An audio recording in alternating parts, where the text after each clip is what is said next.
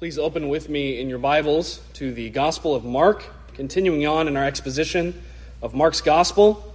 Mark chapter 10, starting in verse 13. We will be looking at verses 13 through 16. Mark chapter 10, verses 13 through 16.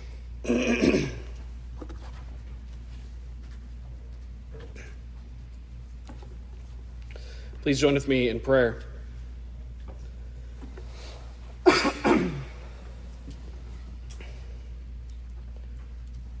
Lord God Almighty, we again come before Thee, O God. We thank Thee for this opportunity to hear Thy word preached. We thank Thee for the means of grace that we have had so far on this Lord's Day. We thank Thee for the feast that has begun, the reading of Thy word, the singing of Thy word, the singing of praises unto Thee, the prayers, the teaching. O God, we pray that it would do us well, that Holy Spirit, Thou wouldst work it in our hearts, that might be in our hearts, our hands, our heads, all of it, O oh God, that we would live unto Thee. Lord, we thank Thee for this opportunity to preach and to hear Thy word preached. Pray, oh God, Thou wouldst help me to accurately preach Thy word and help us all to hear it with faith, with understanding, that would increase our love to Thee, O God. Lord, we are dependent on Thy Spirit to instruct, to fortify, to strengthen. We look to Thee alone, O God. Thou'st be glorified in and through us. This sermon would help us in that, O God. Instruct us. We pray these things in Jesus' name. Amen. Amen. Mark chapter 10, verses 13 through 16. Let's read our text. Hear now the word of the Lord. And they brought young children to him, that he should touch them. And his disciples rebuked those that brought them. And when Jesus saw it, he was much displeased, and said unto them, Suffer the little children to come unto me, and forbid them not. For of such is the kingdom of God. Verily I say unto you, Whosoever shall not receive the kingdom of God as a little child, he shall not enter therein. And he took them up in his arms, put his hands upon them, and blessed them. As far as the reading of God's word, may He bless it. Mm. Dear congregation, when we look around the world, the world around us, our own country, the countries around us, what do we see as the greatest need? Is it social progress? Is it moral reform? Ethical purification? These are needs, no doubt. No doubt. But if we see any one of these as the greatest need, we have not looked deep enough. Congregation, the root is rotten. The root is rotten. The greatest need of the dying world around us is its need for Christ Jesus, of regeneration through his Holy Spirit, salvation and redemption by his bloody atonement, his bloody sacrifice on the cross. The world needs the gospel and ultimately nothing else. Nothing else but the gospel. If the root is healthy, then the tree will be healthy.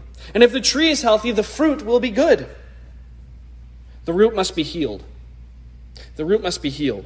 And this can only be done through the gospel of Jesus Christ, which is why Paul said, in a context, and often many ways, worse than ours, in Romans 1:16, I am not ashamed of the gospel of Christ, for it is the power of God unto salvation to everyone that believeth. As the world's greatest need, we see true, spiritual, spirit wrought, Christ centered, gospel founded revival. That's the world's greatest need. So then, where do we begin? Where do we begin if we wish to see this revival take place? Well, in both our passage last week and the one before us this Lord's Day, we see our Lord's emphasis on what? On the home, on the family, which is the foundational and essential unit of human society. Get the family right, and the society shall follow. Get the family wrong, and the society shall be wrong. Congregation, if we wish to see the world won for Christ, for souls to be brought into the kingdom, and through this, for Western society, for the United States of America to be turned from its headlong plunge into rebellious destruction, then we must begin here, the family unit. Our enemies are going there to the family unit, aren't they? Satan always begins there. And those who hate God always begin there. This is not to say that we do nothing else but go around and preach the gospel. That's not to say that. That we do not share the gospel in the highways and the byways and the workplace, not the store. And we do that, but we don't stand up and fight for social change, for fair elections, for just lawmaking. We should do that also. And I bless God and thank God that there are men and women all over this country and in Canada and other places in the West that are standing up and doing just that. However, all this must come from a heart as Christians set on the gospel and longing to see spirit worked revival flowing from the proclamation of the gospel. We have both. It's not one or the other. It's not stand up for what is right in society and disregard the gospel, nor is it only focus on the gospel, quote unquote, and never wish to see its application to society. Therefore, dearly beloved, we must begin in the home. We must bring our families to Christ in prayer and gospel reckoning every day. We must bring the gospel of Jesus Christ to bear, bring them face to face with it every single day. If we hope to see the revival that we so long for, we have a simple program given to us by God through which we shall see it come to pass. What is it? Rise every morning. Rise every morning Cry out to God for grace and strength to live as his child in the world. Give yourself to diligent, daily reading of his word. Honor God and all the places through his providence, the callings and the stations that he has placed you in. If you're married, pray for, love, and serve your spouse. If you have children, pray for, love, lead, and instruct them. If you are unmarried, prepare yourself the best you can. Ask the Lord to bring someone into your life, marry them, and then raise children with them. Lastly, and this binds the whole together. Lastly, diligently attend, serve, and love your church family. If we do this, dear congregation, we shall see the gospel change the world. But if we neglect the family, the family will be taken from us as our enemy is trying to do before our eyes right now. And we shall see nothing take place, nothing change. If we read the scriptures, if we read them cover to cover, if we read history, what do we see? We see that God's regular, that's, that is his normative means of adding to his church, of building his kingdom, is through Christian families. That's how he normatively does it. They are, as Richard Baxter said, little churches. Out of these little churches, bonded to Christ's universal church, Christians go forth to proclaim the gospel to the lost, who, by God's supernatural power, are converted, and they go on to either start or reform their families, their own little churches. And so, the wonderful, gracious pattern, the wonderful, gracious means through which God establishes his kingdom here on earth continues and propagates and promulgates. Regularly, the covenant God builds his covenant kingdom through his covenant people in what? Covenant families. Therefore, let us build covenant families. Let us continually, daily bring our families to Christ. In our text, let us notice three things. First, bringing children to Christ. Bringing children to Christ. Secondly, deterring children from Christ. Deterring children from Christ. And third, coming to Christ as children. Coming to Christ as children. So, first, bringing children to Christ. Secondly, deterring children from Christ. And third, coming to Christ as children. First, bringing children to Christ. In our passage, we read that from the crowds, because there's crowds gathered around Jesus, as is common, parents begin bringing young children to Jesus that he should touch him. That is, touch them. That is, lay his hands upon them, pray for them, bless them. We see that he prayed for them in the parallel passage in Matthew 19, verse 12. Dear congregation, children are God's gift to us. God's gift to us. Husbands and wives, men and women, are used of God as the initial means through which a child is created, providing the initial material from which they are formed. That being said, man cannot and does not create children. No one makes a child. It is God alone who carefully fashions children in the womb. It is God alone who gives the increase. It is God alone who creates life. It is He who creates and places the soul into the body of the child in the womb. As the psalmist says in Psalm 127, verse 3 Lo, children are an heritage of the Lord. They are His gift, His good gift. The first time a child was ever conceived on planet Earth, dear congregation, the mother, whose name was Eve, named the child Cain. Cain means gotten. Gotten. And with thanksgiving and worship, Eve said this I have gotten a man from Jehovah. Genesis 4 1. She recognized that she did not create the child, but that God had given the child to her mercifully, graciously. Hannah also recognized this, naming her child Samuel. Samuel means asked of God. Asked of God, 1 Samuel 120. So from all of this, the scriptures have to say about children being a gift, we learn that parents are what? To return their children to the one who gave them. To the one who gave them. We do this not simply as the, the papists do by sending their children off to a nunnery, but as the children, or as the parents did in our passage before us, by bringing our children to Jesus Christ that he might bless them. Christians, let us see this let us see this the great attention which the church of Jesus Christ must give to children. To children. The great head of the church himself, Jesus Christ, made time to take special notice of children, didn't he? Mm. He took time to take special notice of children. We modern people like to slap the empty saying, I'm busy, I've been busy, I will be busy, upon our lives as an excuse for our many great failings in fulfilling our duties to our neighbor. But guess what? No one has ever been more, quote unquote, busy than Jesus, nor has anyone ever been busy with greater work than Jesus. Yet, he made time for all who would come unto him the lame, the sinful, the shame ridden, the sick, the prostitute, the leper, and especially he made time for children.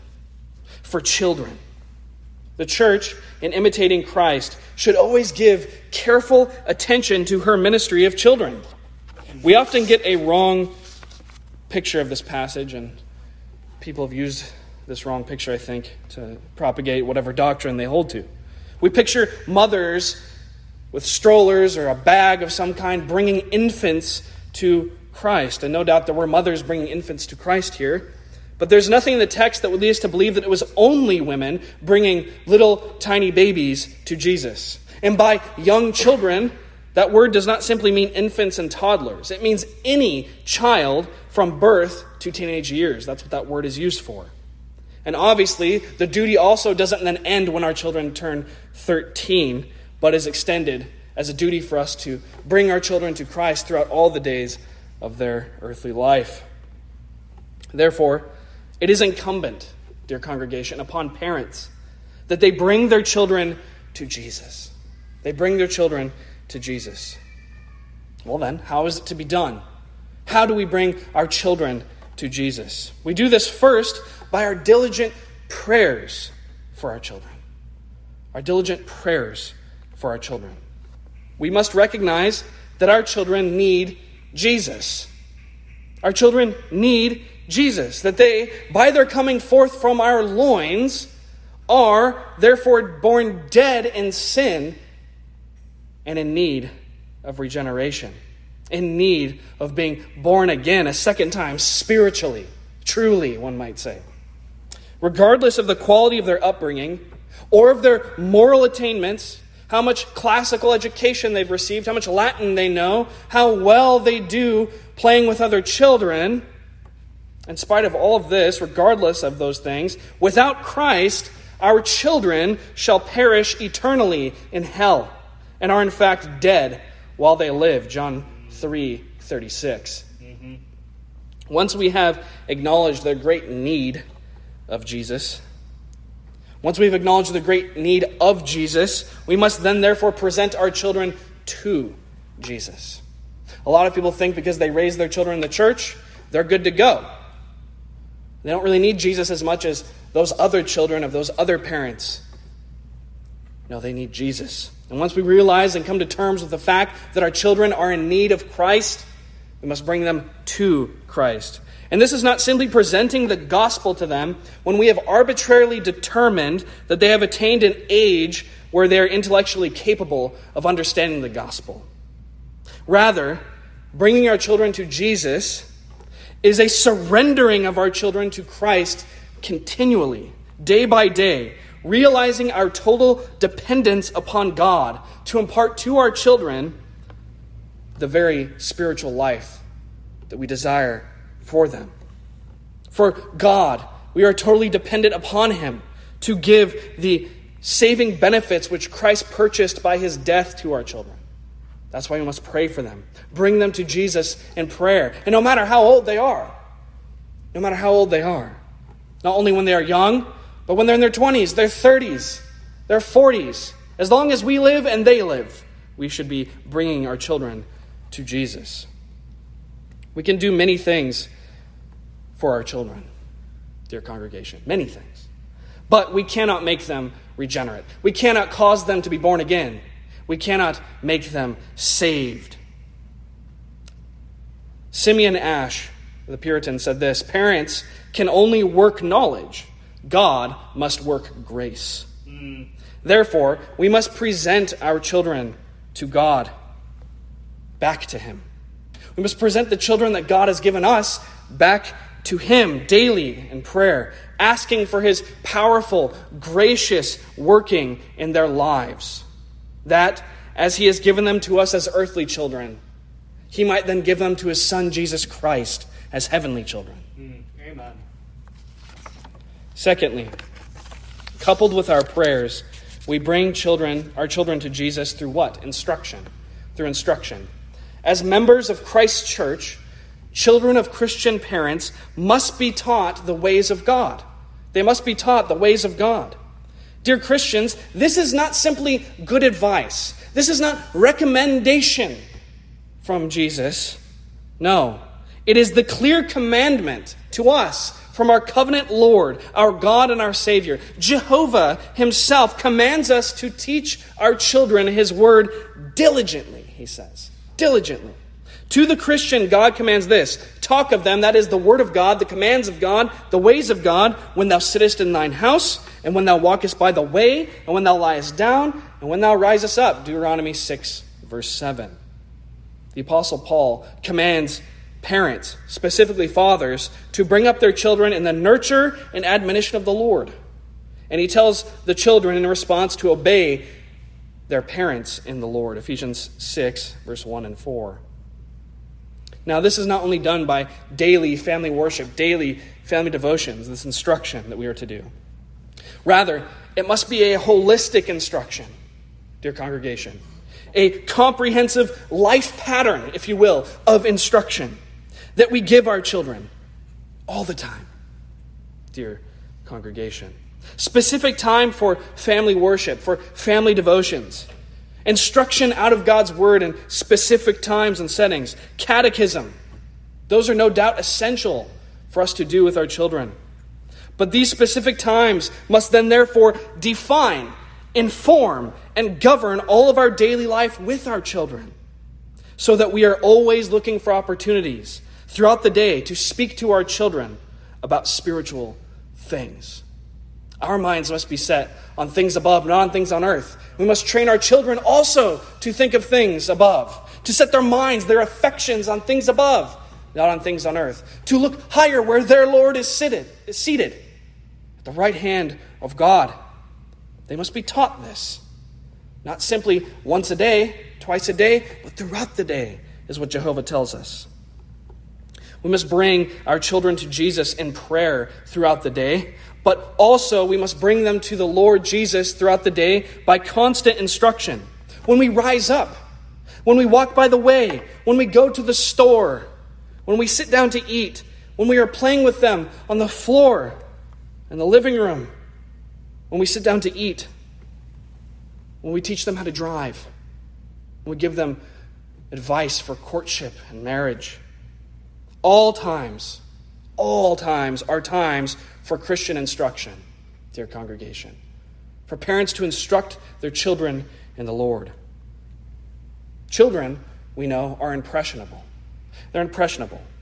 And as one Puritan said, they're like soft wax. And it's common sense that you should impress the seal into the wax when it's soft. They are, as Matthew Henry said, a tabula rasa, a blank slate, which we must write God's word upon. A blank slate, a blank page of paper that we should be writing God's word upon daily as we walk by the way, as we rise up, as we sit down, as we eat, as we rejoice, as we mourn and sorrow over life's difficulties. It should not be strange to our children, dear congregation. This is key. It must not be strange to our children when they hear us speak about spiritual things. Our children should not think, how odd. Mom and dad usually only talk about God at family worship or at church. Very strange indeed. Rather, hearing us speak about Jesus Christ, his precious gospel, about the commandments of the Lord, what He requires of us, the sweetness of worshiping God, the delight of loving Him who first loved us, should be commonplace, not the exception. Not strange, but normative. Dear Christians, make it a habit, a lifestyle for your children to receive instruction from God's Word. Not only once a day, but all the day long. Remember King Solomon's instruction in Proverbs 22, verse 6 Train up a child in the way he should go, and when he is old, he will not depart from it. Children are trained by repetition, which is why we need constant instruction. We need to give them constant instruction. They're taught by repetition, line upon line, precept upon precept, repeating the truths we give them from God's Word until it becomes impossible for them to forget it. You know why? Because they're not that much different than us. A common saying among farmers used to be this Put three seeds in each hole you dig one for the worm, one for the bird, and one to live and produce the crop. So, too, in training children in the way they should go, let us, as Charles Spurgeon said, give the lesson once, expecting the child's memory to lose it, twice, in case the devil, that infernal bird, steals it away, and thrice, hoping that it will take root downward and bring forth fruit upward to the glory of God. Third, we bring our children to Jesus by our pattern, our lifestyle, how we live in front of them.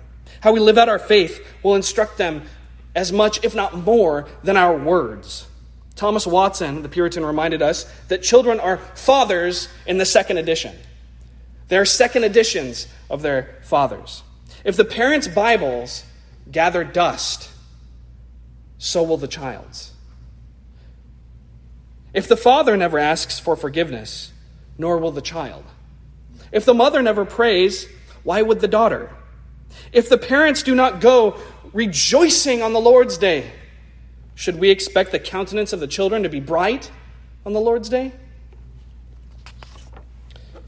Dear Pastor, one might say, this sermon has been interesting, no doubt.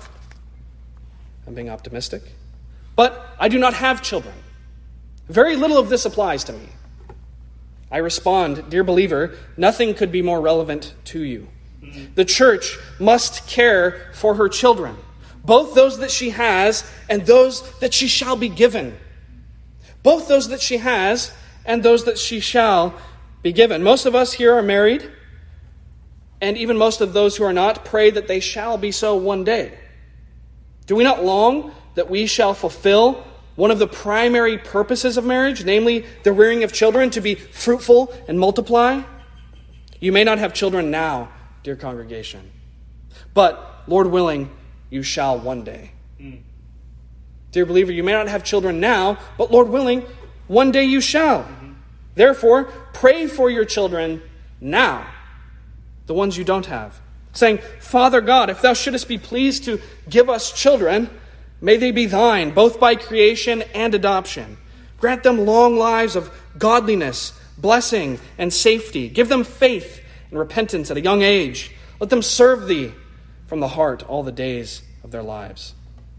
As the Puritan John Flavel said, what a mercy it was to us to have parents that prayed for us before they had us, as well as in our infancy when we could not pray for ourselves. You may not have children now, but you can also begin preparing to instruct those that the Lord might one day give you. How do you do that? Give yourself.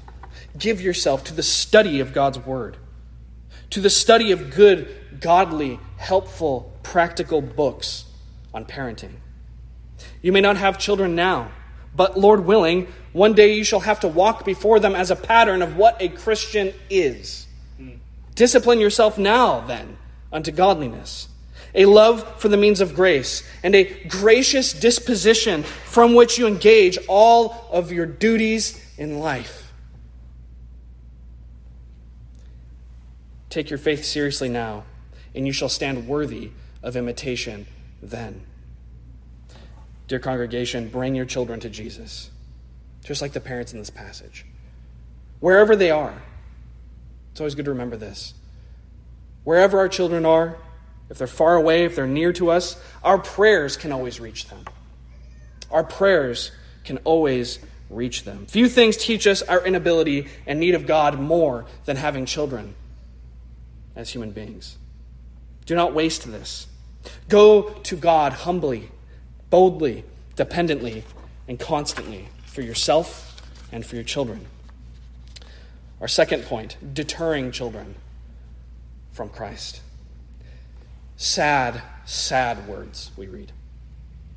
Parents bring their children to Christ, and his disciples rebuked those that brought them. If we read it too quickly, we are apt to miss what's happening here. Mm. It was not the Pharisees, it was not the scribes, not the wicked Gentile Roman overlords that hindered the children from being brought to Christ. Rather, it was Christ's own disciples that hindered the children from being brought to Christ. Christians stopped the children from coming to Jesus. As Christians, we often look around at the world. We see the danger that lies out there for our children. And we're not wrong in seeing it. And I wish more professing Christians saw it. We see the danger. We blame society for corrupting our youth. And again, we are correct. We point to the public school system and see a pit of vipers. And we are wrong, but only in one sense that it deserves much harsher language than English can afford us, the public school system. But we forget that it is often Christians that hinder children from coming to Jesus. Christians. Here were the disciples of Christ, who in chapter 9 had just witnessed Christ take a child in his arms as a visual, visual aid to admonish them. To admonish them, to correct them. Parents now are bringing their children to Christ, and the disciples think it's a good idea, the right thing to do, to rebuke them to rebuke them, to stop them from bringing their children. They must put a stop to this parade of parents bringing their children to Christ. Well, why? Why, why do they think this? Why is this in their head? Their ignorant and evil actions were in keeping with the times, dear congregation. We have to understand this. In those days, it was considered unworthy and undignified for a rabbi to give his valuable time or attention to children. So the disciples are rebuking the parents as if to say, hey, hey, don't bother our master. He is an important rabbi, a prophet, even. A prophet, even, maybe. His ministry is on such a high level that only adults can profit from it. Only adults. He has many sick people who need healing, many demons to cast out. He is here to establish the kingdom of God. He does not have time to bless healthy children with so many sick people all around him, dying people all around him. We must give him maximum opportunity to help others who are in greater need. Maybe another time, dear parents. But at, as at other times, many times, how wrong they were, how misguided, how ignorant, how much harm they were doing out of their ignorance and out of their misunderstanding. We must consider the ways that we also, as disciples of Christ, even as reformed, reformed believers who profess the great value of children, we must examine and think about the ways that we keep them from Jesus, that we keep children from Jesus. Today, we see much harm being done to children by the church. Viewed charitably, it's out of ignorance and misunderstanding. A couple of years ago, some of you might remember this, a video went viral of a church service where a mother was sitting in the seat with her baby. And the baby, as babies always do, became fussy, was making noise, was crying. So the mother got up with her baby, was attempting to make her way to the aisle so she could walk out of the sanctuary into the lobby to calm her baby down before coming back in, like one does as a good parent in a church service when you cannot get the baby to calm down or the child to calm down.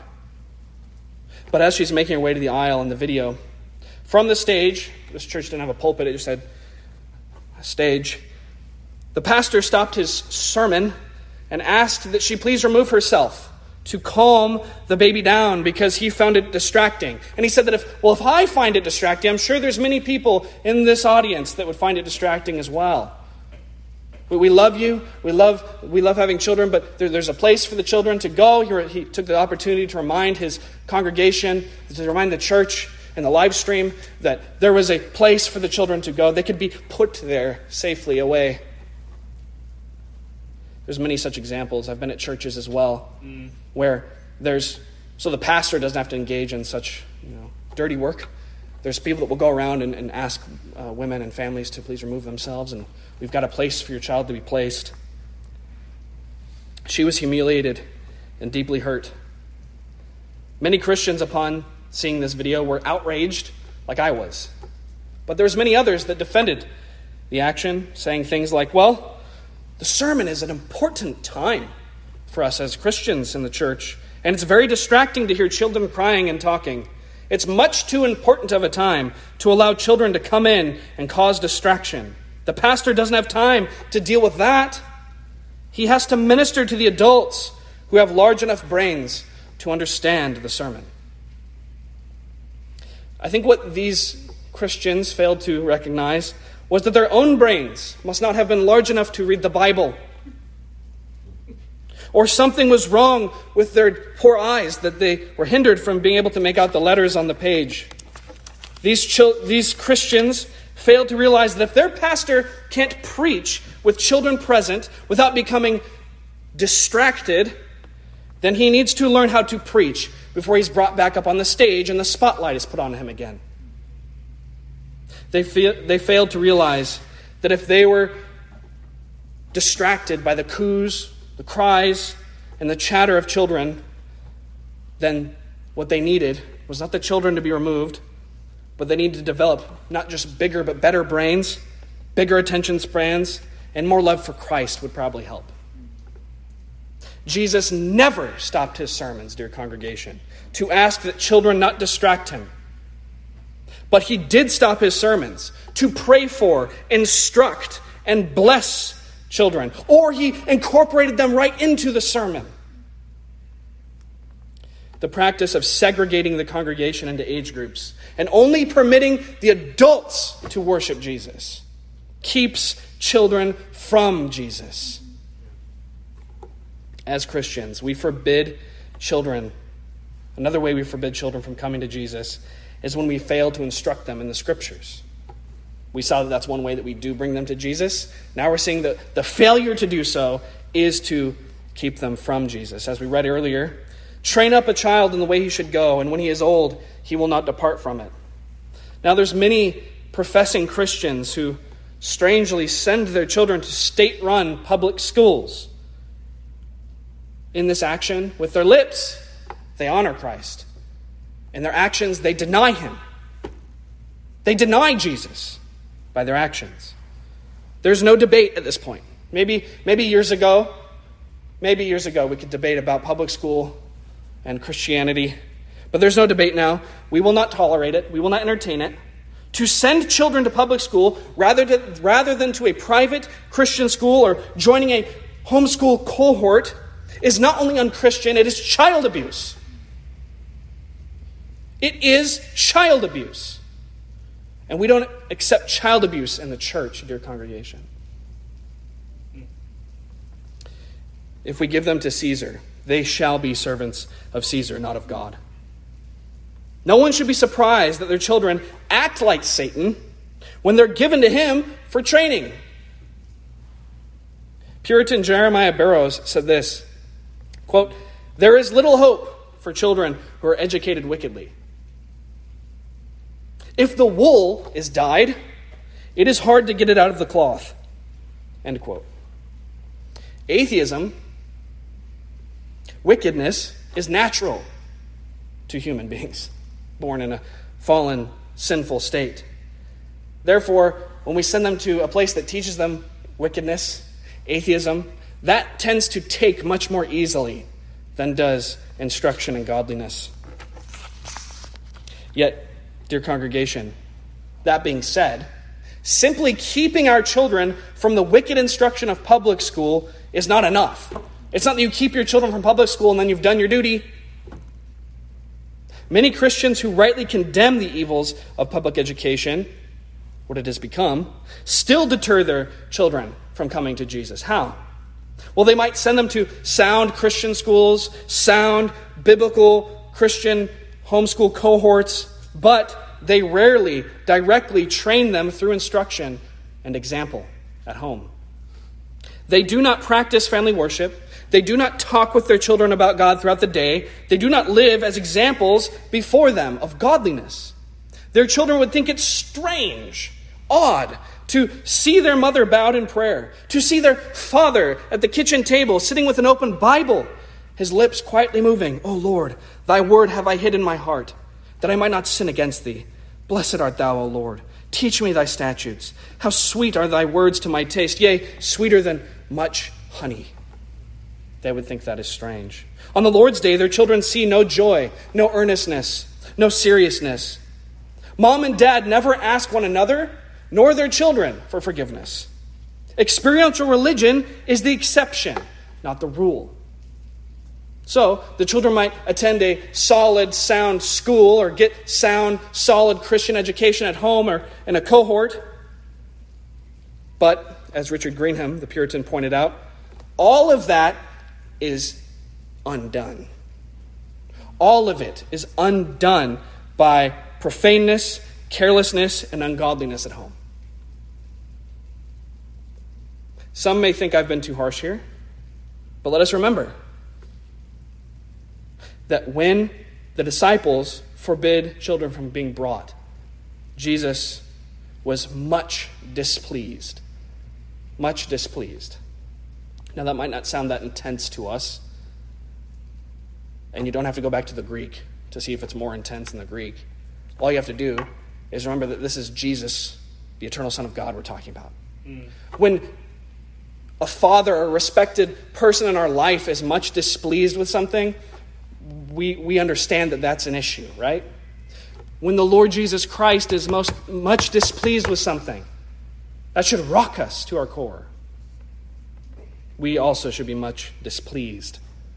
Christians, as an encouragement, dear congregation, let us remember those of us that are parents, we have failed. Those of you that will one day be parents, you shall fail as parents.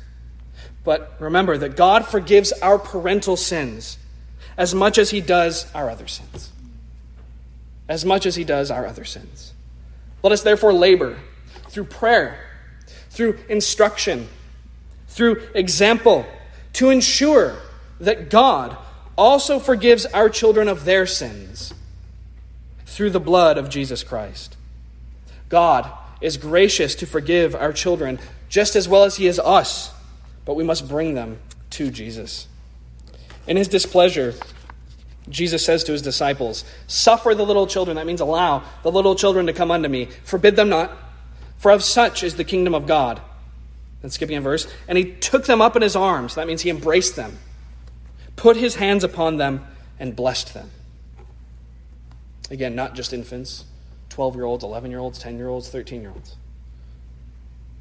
The parents brought their children to Jesus in faith, and they received what their faith sought. There was a time when the child, Jesus, was taken up in the arms of old Simeon in the Gospel of Luke, chapter 2. Mm. And Simeon rejoiced to hold the babe Jesus in his arms. And now Jesus takes up these children in his arms. The prophecy is fulfilled. He shall gather the lambs with his arm. Isaiah 40, verse 11. As Calvin points out, Jesus did not pray and bless into the air, it was meaningless. His blessing was effectual and sure. His touch was not meaningless. He put his hands upon them, which always denotes in Scripture the bestowing of his Spirit upon them. For that is the hand of the Lord, the Spirit of the Lord, and his setting apart of them for himself. As Christians, we have great assurance, dear congregation that although we cannot do anything in and of ourselves, we must do all that we can instruct, teach, pray for, but although we cannot do anything in and of ourselves to ensure our children's salvation, yet we can bring them to the one who can save them, who can deliver them, who can regenerate them. Matthew Henry writes, quote, If we in a right manner bring our children to Christ, he will take them up not only in the arms of his power and his providence, but in the arms of his pity and grace underneath his everlasting arm. That is the hope. We have great hope and consolation in bringing our children to Jesus. Let us only ensure that we do bring them. He and He alone can do the rest. Therefore, dear believers, we should ask ourselves what am I doing to bring my children to Jesus, regardless of their age. What am I doing to bring my children to Jesus? And what ways do I serve to forbid them from coming to Jesus rather than bringing them? How much time do I, uh, do I give to prayer for my children, to instructing them in His Word? And what ways does my example actually deter them from coming to Jesus? What am I doing in, per- in preparation to become a child bringer. Do I believe His grace for them as for me? Lastly, number three, coming to Christ as children. Coming to Christ as children. Let us not miss the last lesson in our passage in verse 15, where Jesus says, Whosoever shall not receive the kingdom of God as a little child, he shall not enter therein. This phrase is found only in Mark's account of this. The, this situation is found in all three of the Synoptic Gospels, but this phrase specifically is found only in Mark's account. What does it mean? What does it mean?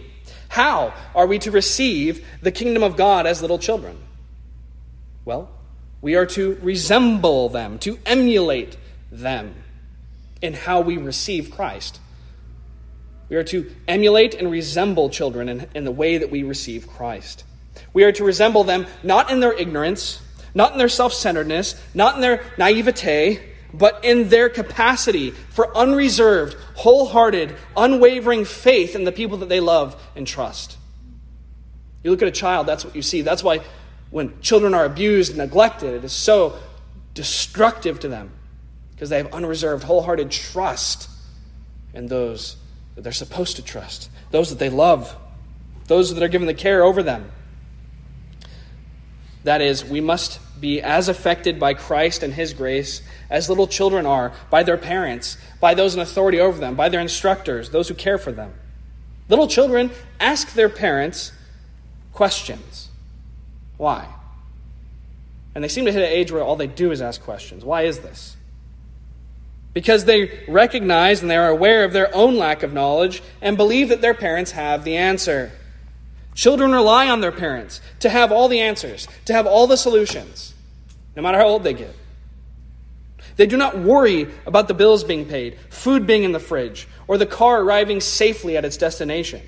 They are trusting, they are dependent, they are faithful. So should we be toward God.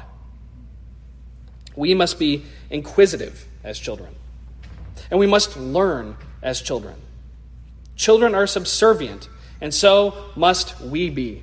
Lord, what wilt thou have me to do? should be our prayer. That is a childlike prayer. We must receive the kingdom of God just as the prophet Samuel received the word of God, where he said, Speak, Lord, for thy servant heareth. He prayed this when he was a small child. Little children depend upon their parents' wisdom and care. They are carried about in their arms, they go where they are sent, and they take what is provided for them so too, dear Christians, we must receive the kingdom of God in the same manner, with a humble resignation of ourselves to Jesus Christ, in dependence upon Him, for strength, for righteousness, for training, for provision and portion. Even in your 90s, you must be dependent as a child upon your Father in heaven. Jesus is saying this Unless you learn to trust me in childlike simplicity, you will not enter the kingdom of God. So, do we depend upon Jesus? Do we trust his promises? Do we look to him for instruction, for provision, and protection, just like children do their parents? Do we depend upon him? And do we delight in being dependent upon him? Dear congregation, as Christians, we have been made new creatures in Christ Jesus. We have been born again as little children. We've been adopted in Christ as children. What then is our duty in living as God's children through Jesus Christ? The Apostle Peter gives us an answer in 1 Peter 2, verses 1 through 3. Wherefore, he says, laying aside all malice and all guile and hypocrisies and envies and evil speakings, as newborn babes, desire the sincere milk of the word, that ye may grow hereby. If so be that ye have tasted that the Lord is gracious. So, when we come to Christ as children, stumbling, selfish, and sinful, no doubt, like any child is, we must also come dutifully, humble, dependent, and trusting to our God. We cast off all that displeases our loving Father, that dishonors our Savior, and we long to be fed with His Word, to walk in His ways, and live unto His glory out of gratitude. In closing, as Christian parents, this doesn't just look like coming to Jesus ourselves, but also bringing our children with us to Christ. Dear congregation, our precious Savior Jesus Christ is willing that we should come to him. He is tender, patient, and gracious towards us as his own children. We have assurance of our own salvation in coming to him. And we have the greatest hope of the salvation of our children in bringing them to him. We don't have a promise that if we bring our children to Christ in prayer and in instruction, that they will be Christian, they will be saved, they will be regenerate. But we do have the greatest hope that it should be that. Let us never draw back, therefore, from Him, dear Christians. Rather, let us come to Jesus and bring our children to Jesus, even those that the Lord has not yet given us. He is mighty to save, and He shows mercy unto a thousand generations. Let us make our calling and election sure, choosing the best portion at Christ's feet, taken up, up, taken up in his arms as little children, held in his bosom. Let us pray and thank the Lord, prepare ourselves to partake in the Lord's Supper. Amen. Amen. Heavenly Father, we once again come before Thee. We come to Thee as Thy children. We come to Thee as Thy adopted children in Christ Jesus. We come to Thee needy, dependent, and faith, asking that our faith would be increased. Lord, we pray for our children. We ask, O oh God, they would be brought to faith in Thy Son, Jesus Christ, at a young age. We pray for our adult children.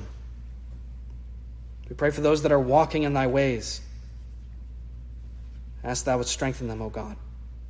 We pray that if Thou should be gracious, shouldst be gracious to give us more children in the future, that they also would come to faith in Jesus Christ at a young age. That we would be equipped as Christian parents, as Christian church members, to care for the church's children, the children thou hast given to thy people. Lord, help us ourselves to recognize our childlike dependence upon thee more and more, to reject any self assurance, self strength, self help, but to cast ourselves completely into thy hands, mm-hmm. trusting in thee, our Father, to take care for us. We pray these things in Jesus' name. Amen. Amen.